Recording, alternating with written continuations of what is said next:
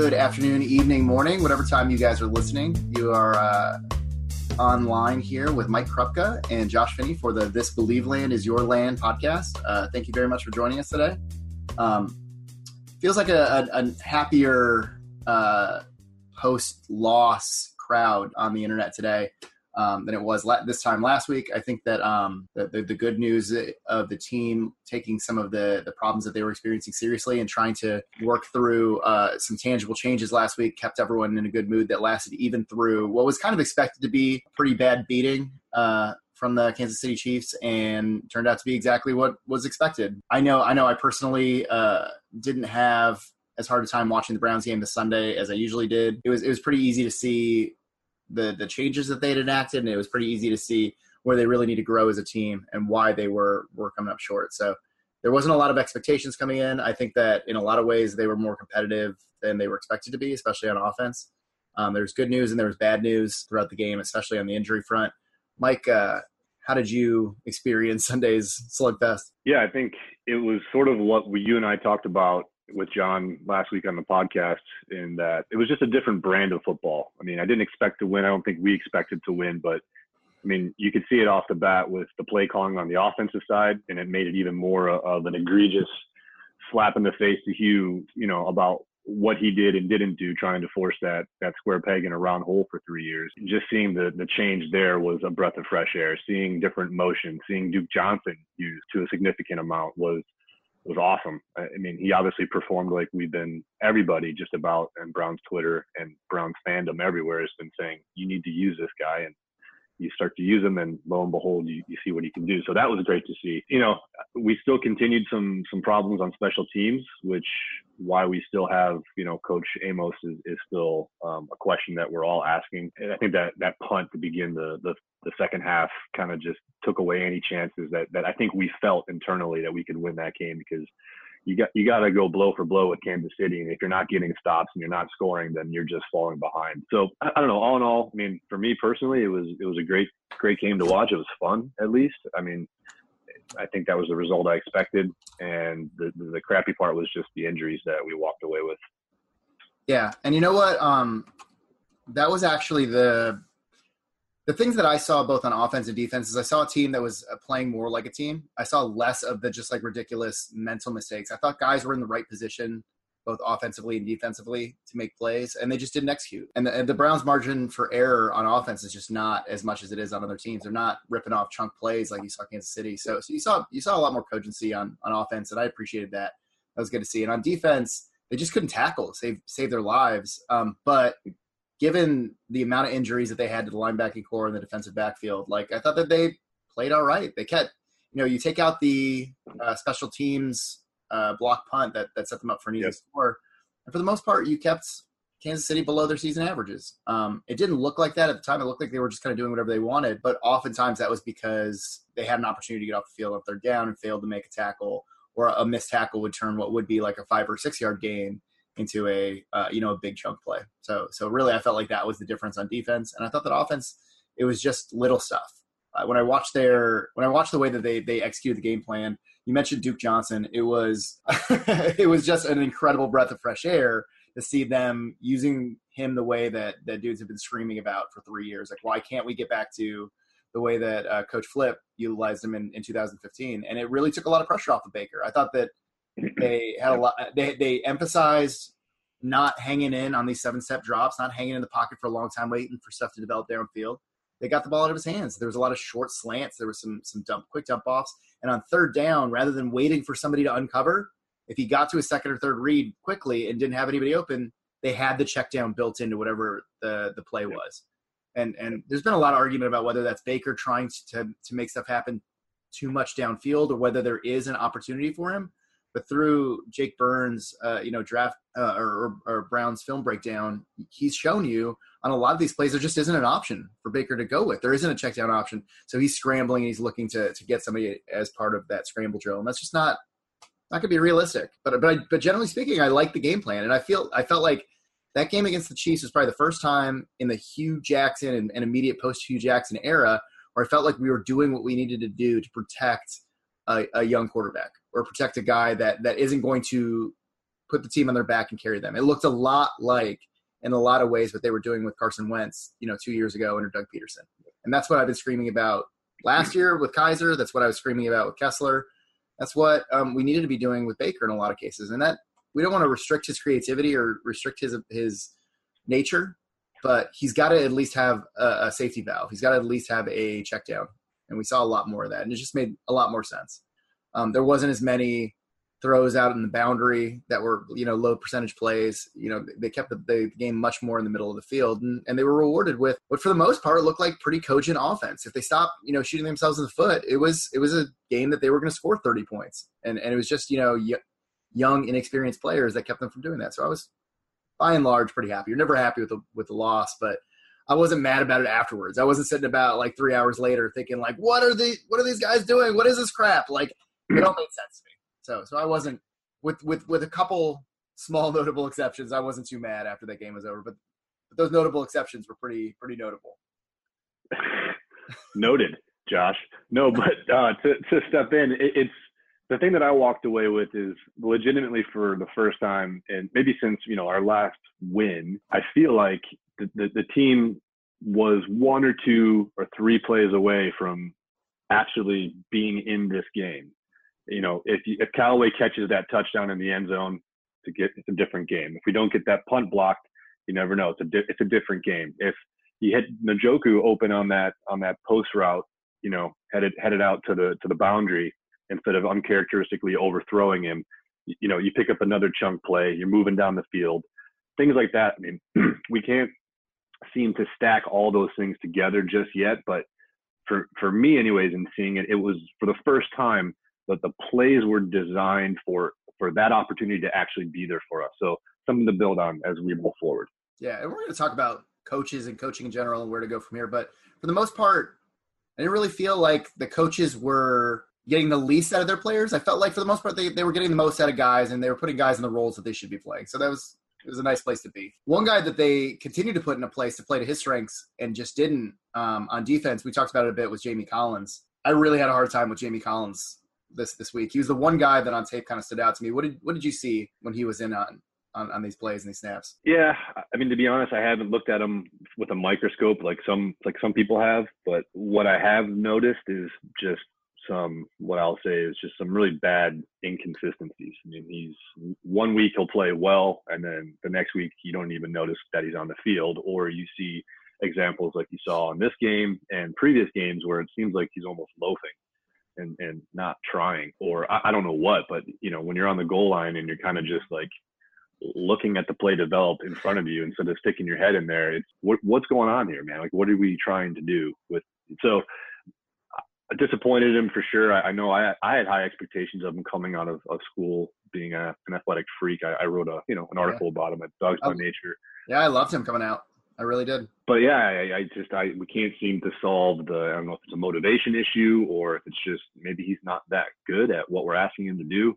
But unacceptable by any means. Uh, made a again some some missed tackles and some lack of effort plays that impacted the the game and impacted the other team scoring on us. So um, I would hate to be. Uh, I would hate. I would actually love to, to listen to what Gregg Williams had to say to him. Yeah, and I mean, Doug Gregg Williams had really positive things to say about him after the game, and I don't know if that's a we're gonna we're gonna praise in public and criticize in private, um, which I'm always you know a big Probably. fan of. I, I, thought that Doug uh, Lesmerises over at the Plain Dealer had had a mm-hmm. really good piece on it. I retweeted it um, where he talks about how Jamie Collins never gets posterized, like he never gets dunked on, uh, and he's never in the frame for these like awful plays because if it's not fundamental form tackle type opportunity, he doesn't get involved in plays where he knows he's going to fail um, he just kind of funnels people to other to other guys on the field. And I thought that that was a good a good criticism. I, I really like yeah. that. I thought that um, you know he's a guy that plays fine, but when he's supposed to be a top five six linebacker in the league salary wise, he's not a he's not a leader and he's not a um, he's not a guy that's going to be a game breaker on defense. He's not a guy that's going to do something that's going to cause bad decisions on offense and it's going to lead to turnovers. He's, he's a guy that's that's going to make the plays as they're in their zone that he's expected to, and he's not going to do much else. So, yep. At, at, a, at a certain point, I'm going to stop complaining about Jamie Collins because I think that we're not long for each other. I think that he could do without. You saw him bounce out of the locker room early uh, on Sunday without answering questions, and I think that he would rather be in a different situation. He played with some some fire in his belly when he got traded. The first couple games after he came over from New England, you saw the kind of player that he can be in in you know on this defense, right. and it's just you know it, it, we haven't seen it since. We we, we had a, a couple good games stretched there right before the trade deadline where I think he was trying to showcase himself. Uh, right. And when nobody wanted that contract, we were we were stuck with it for the rest of the season. So so I just I, I don't want to expend too much breath on a guy that I don't think is going to be in the Browns' long term plans. We need linebackers, even even guys who aren't playing up to potential linebackers. We just need bodies in there. So until we can replace, you know, Jamie Collins with a NFL caliber linebacker, then I, I think we're stuck with him. The, the the the the players that jumped out of, of the tape for me this week was actually kind of in a good way. Was was the tackles, Chris Hubbard and Greg Robinson. I thought that uh, the difference between Desmond Harrison and Greg Robinson were was significant. And you don't ever want to be in a position where a dude that's on his third team within his first contract or you know within his first five years in the league is such a noticeable upgrade at a key position that right. that he was the sixth highest graded player on the on, on the offense uh, per Pro Football Focus. He was he was a guy that you don't want to have that kind of a guy making an impact. You don't want to see a delta of that much from from from the guy he was replacing to the guy he replaced. Uh, and I think that this is yet another one of these situations. We saw it with Baker Mayfield, we saw it with Nick Chubb, and now we saw it with Greg Robinson, where the coaching staff committed to a guy or committed to a player, and even if they had evidence directly in front of their face that maybe that player wasn't prepared or ready or wasn't going to have an impact, they stuck with it and they uh, and they said that player just needs to execute better. And then you saw the replacement come in, and it was like a completely different football team when that person was replaced when yep. Baker Mayfield had you know a, a, a, average amount of time to throw on Sunday against a, T, a Chiefs defensive front that isn't great but is you know capable, and you saw a much more cogent offensive game plan because of that. The week before, as soon as he hiked the ball, he was running for his life, you know, trying to make something out of nothing, and you saw them actually be able to execute a reasonable scheme, and you saw Mayfield for the most part uh, play comfortably throughout the day, and it just you know, you didn't have all the penalties, you didn't have all the stuff going on. I thought the tackles for the first time this season weren't a glaring obvious what the f are we doing situation, and that was and that was nice to see. Yeah, I agree. I, I've I referred to our tackles as a soggy taco shell, getting ready to fold it into a Baker Mayfield fajita all season because they just they instantly crumble and fold, and it's ridiculous. And why are we putting taco shells around fajitas? Like those aren't. Why are we mixing metaphors here, Mike? We're allowed to do that on the podcast. Anything's possible on the believe this believe land is your believe land podcast, guys. no, but so I agree, and I think the the only point I'll, I'll, i want to I want to add to that is just that it's going to be interesting to see what the coaches do next because Robinson didn't necessarily start based on his merits, but he started because Harrison was sick. Right. And right. we saw and we saw now that obviously he's an upgrade, and just like the other positions you pointed out, so, you know, what's Greg going to do? I think yesterday he said that he's not naming a starter just yet. But in my mind, you, you can't look at the tape and walk away and say, okay, well, we got to give Greg another shot because he at least gave my guy, you know, three seconds at least consistently to, yeah. to look for and find the open man. So for me, it's a no brainer. I was very impressed with him. Also, I think still doesn't get enough love in Cleveland and it annoys me. Uh, I guess maybe because I'm removed and far away from the you know the rivalry, but I think Peppers had another good game. No, he he was right in there on on that you know the, the Kelce touchdown. I mean, like right in there. Right in there. That's great coverage. It was an amazing pass from what could be the MVP of the 2018 season. Yeah. And it was an amazing catch by probably the best tight end in the game right now, arguably, anyways, in my opinion. And he was right in there. And he, he's been making plays you know, coming down uh, in the running game. He's he's been doing a lot of good things, and I think, you know, the fans like to focus on the one bad play and forget about all the other good stuff. And he, he's been contributing quite a bit to this team, and I thought he played another good game uh, on, on Sunday, and I was happy to see it. Hello, I'm Spencer Hall from SB Nation, and I want to tell you about my new show, It Seemed Smart. It Seems Smart is a show about people doing things that, for some reason or another, seemed smart at the time. Those things might include doing a little cocaine and driving a bike up a mountain. Or, I don't know, maybe racing 100 miles per hour across the country in the middle of the night with no one's permission. Or even stealing a bat from an umpire's room in a Major League Baseball park. Check it out, and if you like it, tell a friend. I'm Spencer Hall. Don't do anything smart.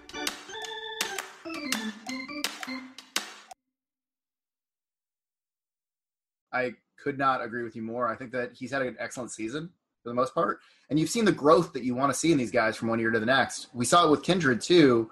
Last year, Kindred looked like a much better player than uh, Jabril Peppers because he had a year of playing in the yeah. NFL. Like he knew what was expected of him, and he played much better as a result of that. You've seen a similar jump from Peppers from year one to year two. He's had tight coverage on a couple of these plays in the end zone. And I think that the biggest gripe that uh, fans have about Peppers is that he doesn't stuff the stat sheet with highlight reel plays. Like he doesn't have a lot of, you know, plays where he's getting downhill and he's smashing a wide receiver and knocking the ball out. Um, we've seen a couple of them. We know he's capable of it. He just doesn't have a ton of yeah. them. He doesn't have a ton of picks or turnovers but he's played solid. And, and, and the reason that he's not showing up a lot on the stat sheet is because he's doing his job for the most part. He's not a he's not a thing that you have to worry about or replace. Up up and until the fumble uh, the last week or last uh, the week before uh, special teams, he, he had got better. You, you see the kind of guy that he could be and that he's growing into. I I personally don't know that he's ever going to live up to his draft slot.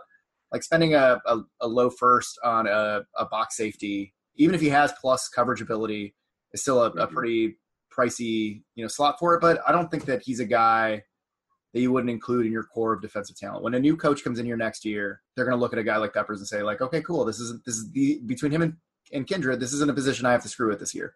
And I can address right. one of the other places that, that we definitely need an influx of talent. So I like that. Speaking of the draft and an influx of talent, good argument that I think we're going to be having for the next year well, the next eight months or so until the draft is early on. What would you think your number one priority going to the draft uh, next year is, given you know nine games of the season so far?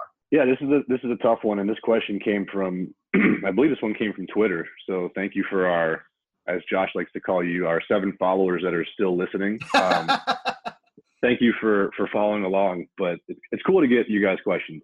For for me, just by pure usage standpoint, and also that, that from what I understand and what I've seen in my limited viewing so far of these prospects on the defensive line is we have to go on the defensive line. Um, we're, we're using Ogunjobi at a galactic rate. Miles galactic. Garrett looks Myles Garrett looks like he's you know I, mean he's gassed by you know by the end of the second quarter. Just things like that we have to find somebody else to, to rotate in and spell with these guys and give some different. Uh, it, essentially, if you take you know the guy that I really like, I know there's the guy from Alabama that everyone's been talking about recently. At least oh, so good, Williams. Yeah, I mean, I'd be uh, happy with either of these guys. So you, you, you think of Oliver or Williams. In my mind, you stick them on the line next to Garrett, next to Ogunjobi. You've got Avery on the other edge. It, you you have to figure out who you're gonna you know not double team, right? Someone is going to be open, eh, you know, or have a one-on-one situation, and I would take any of those guys one-on-one with just about anybody. And so I think you have to have that in your repertoire. And I think we also have to address depth as well on, on the defensive line. But my first pick would be take the one of the best overall talent groups supposedly in this upcoming class and take your best top guy in that class in, in that mm. in that grouping.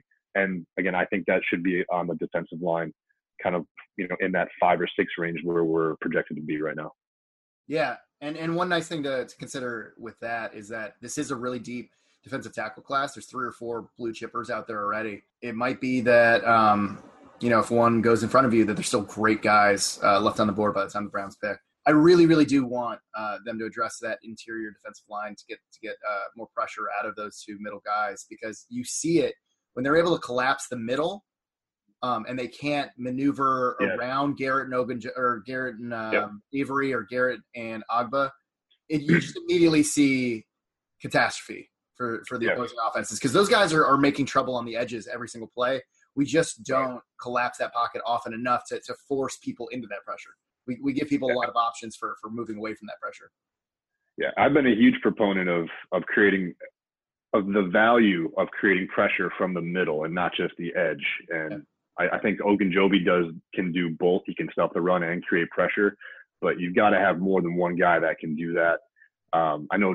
I think I think Jake Burns was talking about this recently, but you know, what is Ogbah going to be? Is he going to end up being a, a stand-up defensive end, or do you rotate him inside, ask him to put on some weight and be more of a athletic two-gap type of of you know defensive tackle? Which I think, based on what I've seen when he's in there, he actually does some pretty good stuff. So I just think you have to get creative, and I think it starts with the pieces you have on the roster. but then you've got to bring a guy in and, and, create pressure up the middle, free up Avery and Garrett, and then we're off and running. Yeah, yeah. Uh, Ogbah didn't have the greatest weeks. Um, you know, the the Kansas City tackles, as as we're well acquainted with, uh, are, are some of the better ones in football. Uh, he he didn't.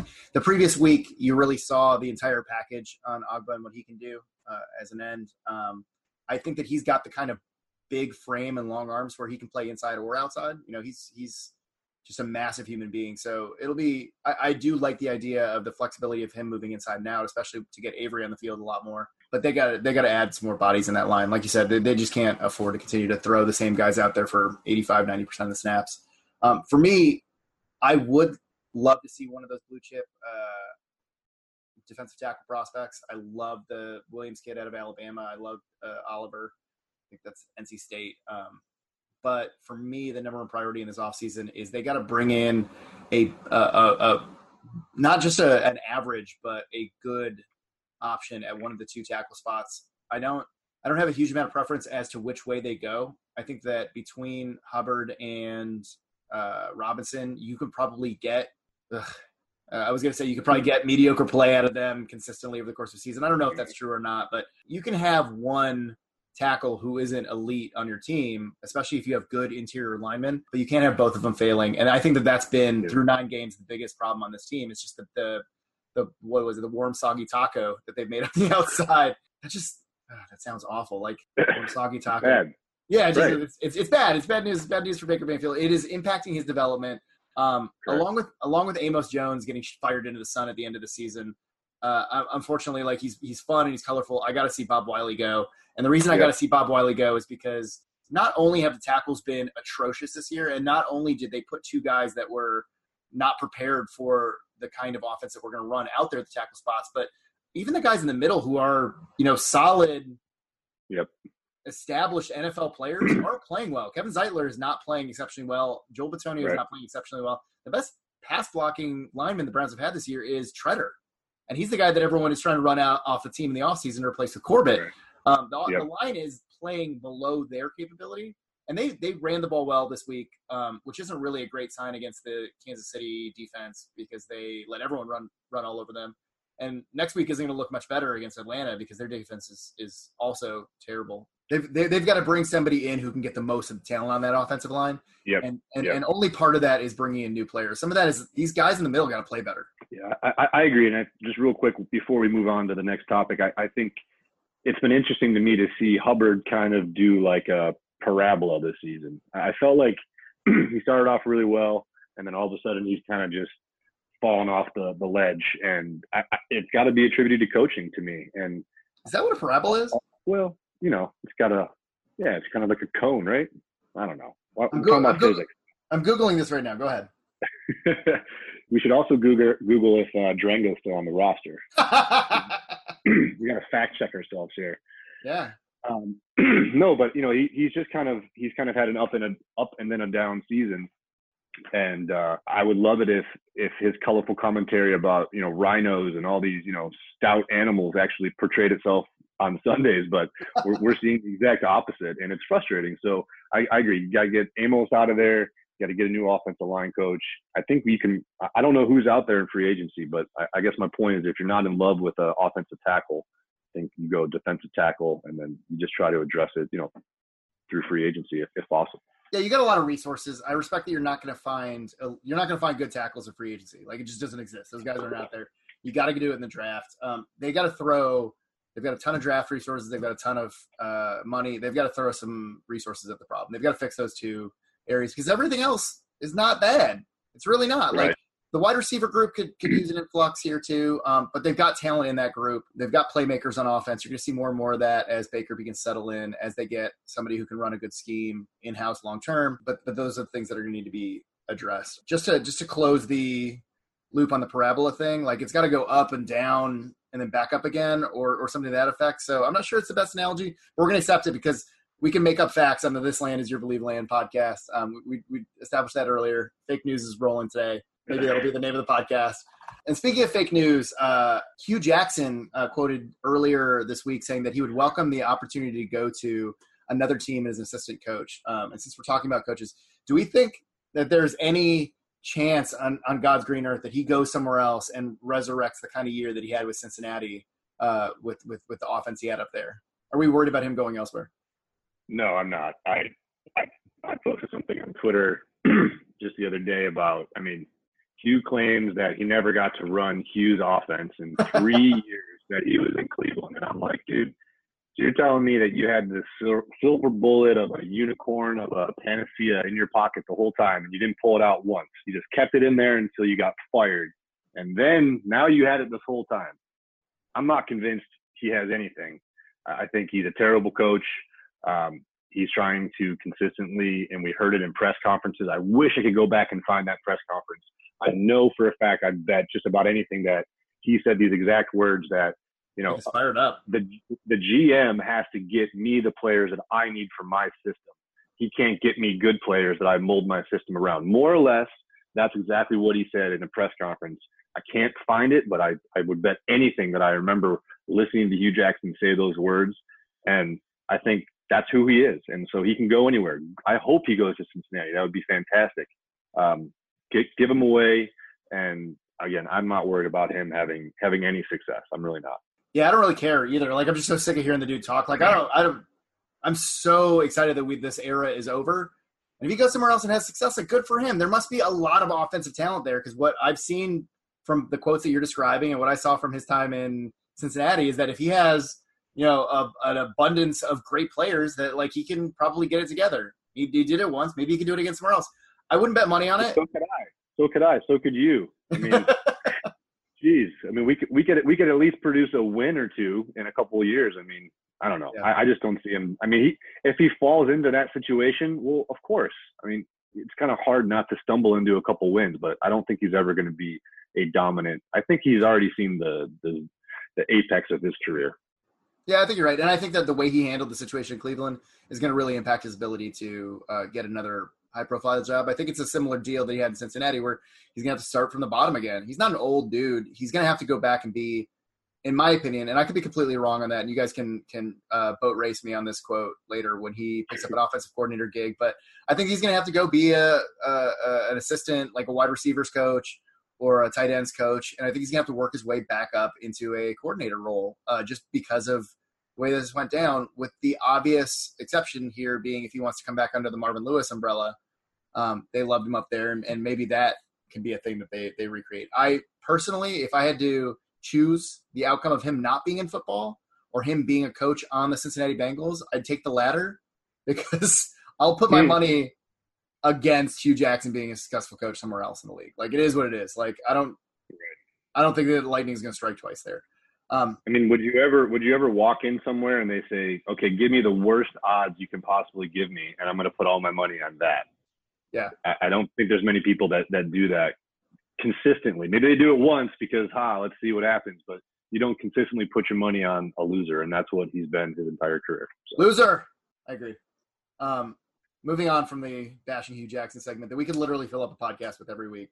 Uh, and this week, like to close that thought out, this week was just the last nail in the coffin. It was like, oh look, when we stop doing the same stupid thing every single week, like we actually got a different outcome instead of just doing the same thing over and over again and getting the same a- a- outcome and saying, "I don't know what you want us to do." They did something different and they got a different right. outcome. It was amazing. I, I, I it's crazy.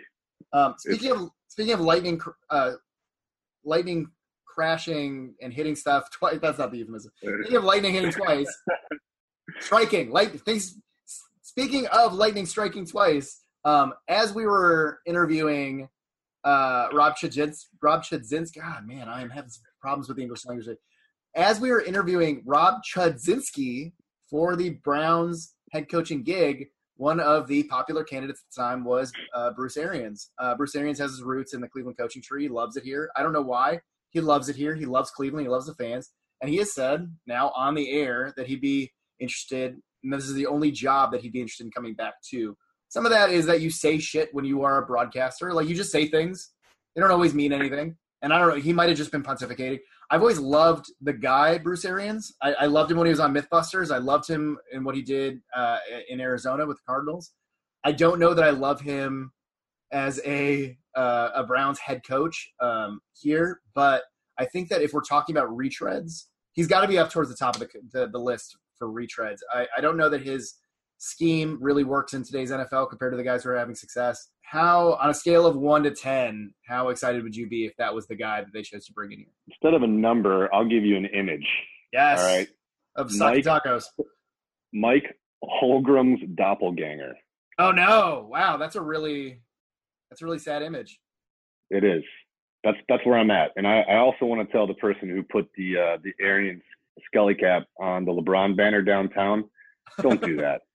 that was a little too much. I couldn't handle that one. No, he's a good coach. He's old. I mean, I'm, let's just be honest, right? He's old, and we've got a, a, a new young rookie quarterback. I, I want, I want to not take him off the table, but he kind of came out and gave us the power. If you if you ask me, he said, you know, look, this is the only team I'm going to come out of retirement for. Okay, noted. Let me continue my search, and if we still want to talk to you later, we'll come back to you. So go go look at the young innovative guys like like Riley, like um, like like Flip. And I know there's been some talk and some support. I've seen some people I respect very much that you know McDaniels would be a good option. I, I'm still going to say not Josh McDaniels, but again, you just go out and you find someone that you believe is an offensive innovator that can fit and, and, and marry up with Baker Mayfield. And, and that's who you go and get. I don't think it's, it's Bruce Arians. Uh, I, I especially don't like when he talks about bringing in Chuck Pagano uh, or has ties and, and, links to that. I, I just want a young, innovative, uh, you know, adaptive type of squad that is going to be able to compete in the current NFL. And I'm not convinced that the Arians hire will give us that. Yeah, my I, am with you on wanting, and that's the the buzzword of 2018. After Pederson and McVay and the you know Nagy and the and the other Reid disciples, after you see these guys running, uh, you know a lot of college concepts, you you run running these innovative offenses. That's what everybody wants. Everybody wants that a, a version of that guy. I'm not sure that John Dorsey is going to be into it and I'm not sure that John Dorsey is going to be into it as a head coach because I think that he is an older school guy, and I think that he is going to want a little bit of stability. But I will say this: since the man has come in uh, to the building, he has done nothing but surprise me. Um, yep. I never really, I never really expected Baker Mayfield to be the pick for some of those same reasons. I thought that he represented much more of a uh, a gamble than uh, somebody like a Rosen or a Darnold would. Um, but he stuck to his guns. He, he looked at the analytic profile and married it up with what he was his eyes were seeing, and he went there. So I don't really know where he's going to go. I think that as far as the retreads go, as far as the previous uh, head coaching guys go, I talked about Schwartz on this podcast in, in Philly uh, coming over as being one of those guys. And I think that Arians would probably be in the top three or four candidates in that in that pile of guys who've done this job before uh, and are probably worthy of another shot. Uh, obviously, the number one priority there it's it is finding an offensive coordinator that's going to take what Arians wants to do offensively and marry it up to what offenses are doing these days. It's getting a guy like what they did in 2015 with Flip, who maybe doesn't have a ton of offensive coordinator experience, but has, has proven that he can innovate and that he can run uh, schemes that will that will provide value, that will add value to to what he's trying to do. Arians does a lot of downfield stuff. He's a, he's more of a Coryell guy than anything else. You saw it with uh, his offense that he ran in Pittsburgh under Roethlisberger was very effective, but it's just tough. It's tough to sustain uh, that kind right. of offense long term uh, without you know a really solid offensive line or a guy that's just uh, you know going to be uh, capable of, of, moving around and making plays, making something out of nothing. So I'm not I'm not against it. I don't love it. Um, a lot of my buddies on Twitter, a lot of my friends offline have, have asked about Arians because he's an he's a recognizable name. He's a guy that's actually had success in the NFL right. uh, and he's recognizable. But he, but like you said, he's 66 years old. He'll be 67 next year. There are there are many more names such as you know Lincoln Riley and Matt Campbell that, that are going to be much more enticing to, to the fan base. So so to close out, we're, we're we've got Atlanta on deck uh, this Sunday. Don't feel great about this one for exactly the same reasons I didn't feel great about the Kansas City game. Atlanta's offense, for folks who have not watched it, is explosive. You, it's a pick your poison uh, situation with their offensive talent. If you try to shade guys over to Julio, um, Mohamed Sanu, Calvin Ridley, Austin Hooper. Their their mm-hmm. second through five options will all kill you. Matt Ryan is uh, in, in Sarkisian's offense is not forcing it to anybody. He's throwing it to the open guy. They're doing a lot of things with motion, a lot of like mesh concepts. They are they're they're they're they're hot. They're on fire. They've been they've been putting points on everybody. And and this offense or this defense, with as banged up as it is, especially out at uh, with at the DBs and with the bye week on the on, on the on the backside of this game, I think they're going to be really shorthanded. There's going to be a situation again where it's going to come down to last person with the ball. And when Cincinnati had that game with Atlanta earlier this year, and I think the final score was like, you know, low 50s to upper 40s, they they got the ball last. They they, they just outlasted Atlanta. I'm not sure that uh, the Browns, as they're structured, have the ability to sustain points like that, even against bad defenses. But I do like that they went in with a scheme to kind of beat that last week to, to control the clock a little bit, to, to wear the defense down on the ground and, and try and keep the offense out of a rhythm and keep it from becoming a shootout. What do you think are, are the keys to this Atlanta game going forward? Yeah, it's gonna it's gonna be a tough game. Just you know, another high powered offense, as you pointed out. I, I can't really add too much to, to all those uh, those pieces that you that you threw into the to the pot there it's just yeah, it's going to be in order for us to win, it's going to have to be a shootout, and we're going to have to find a way to keep our defense off the field. So that means running the ball. That means no three and outs. That means you know picking up lots of yards and, and scoring touchdowns and not field goals. Uh, Chubb's going to have to have a big game. Uh, I think I wanted to point this out earlier in the podcast, but this is a good place to point it out. That I, you know, we I, I feel we need to put Njoku into a more featured role and not oh, yeah. just kind of here and there, and you know, like actually build the offense that we have right now around Njoku and Chubb, and then get the other guys involved as needed. I mean, he's he's a playmaker. He's got a size advantage. I think getting him involved again is going to be important, especially inside the seams. He's been he's been lights out. He's been just a beast inside the seams. So get him involved, uh, you know, as quickly as possible. Build the offense around him this week. Uh, get Callaway involved on play action. Um, and those are some of the things that I can think of that that we're going to need to do to, to score points. And then defensively, uh, yeah, I mean we're we're we're banged up, so it it doesn't look too good for us there. I, am not really sure what the answer is. It's just guys got to step up, and we're going to see if they can. Yeah, yeah, I'd like to see a lot more of Njoku.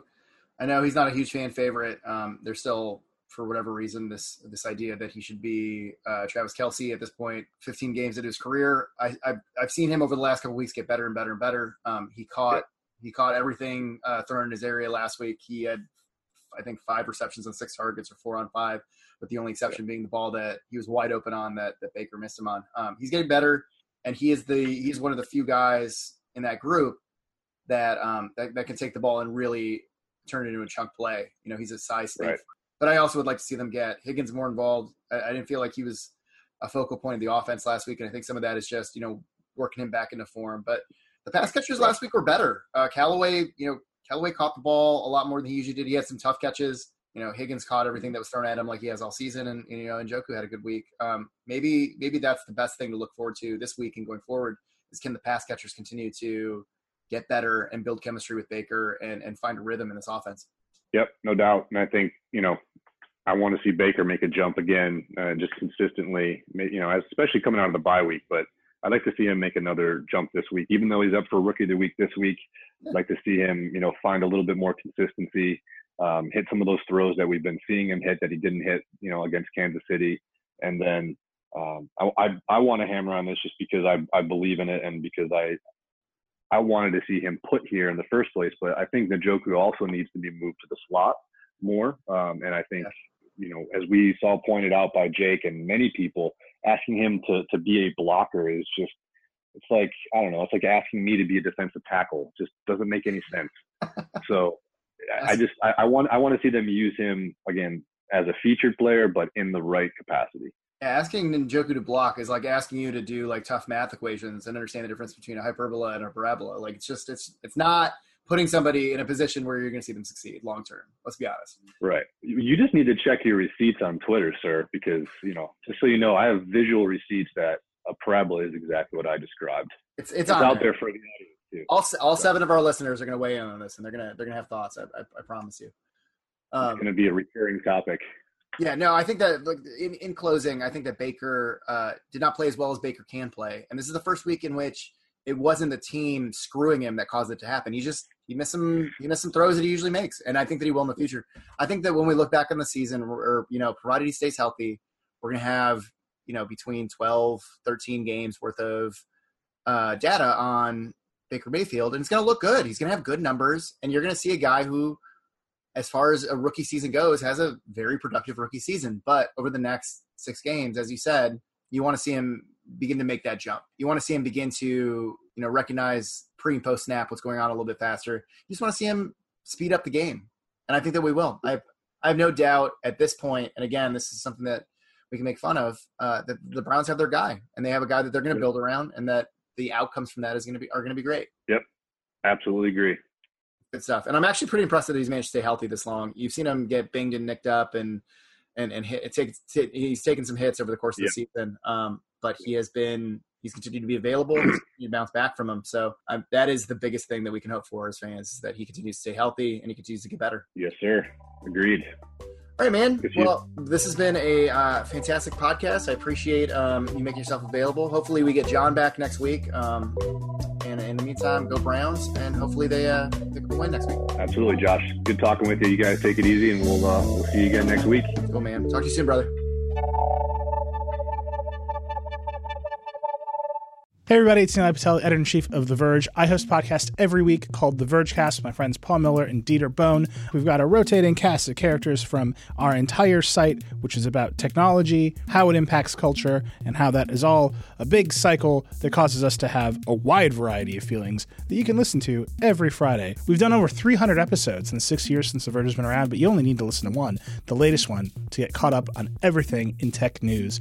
Vergecast is on Apple Podcasts, Spotify, everywhere you listen to podcasts, check it out.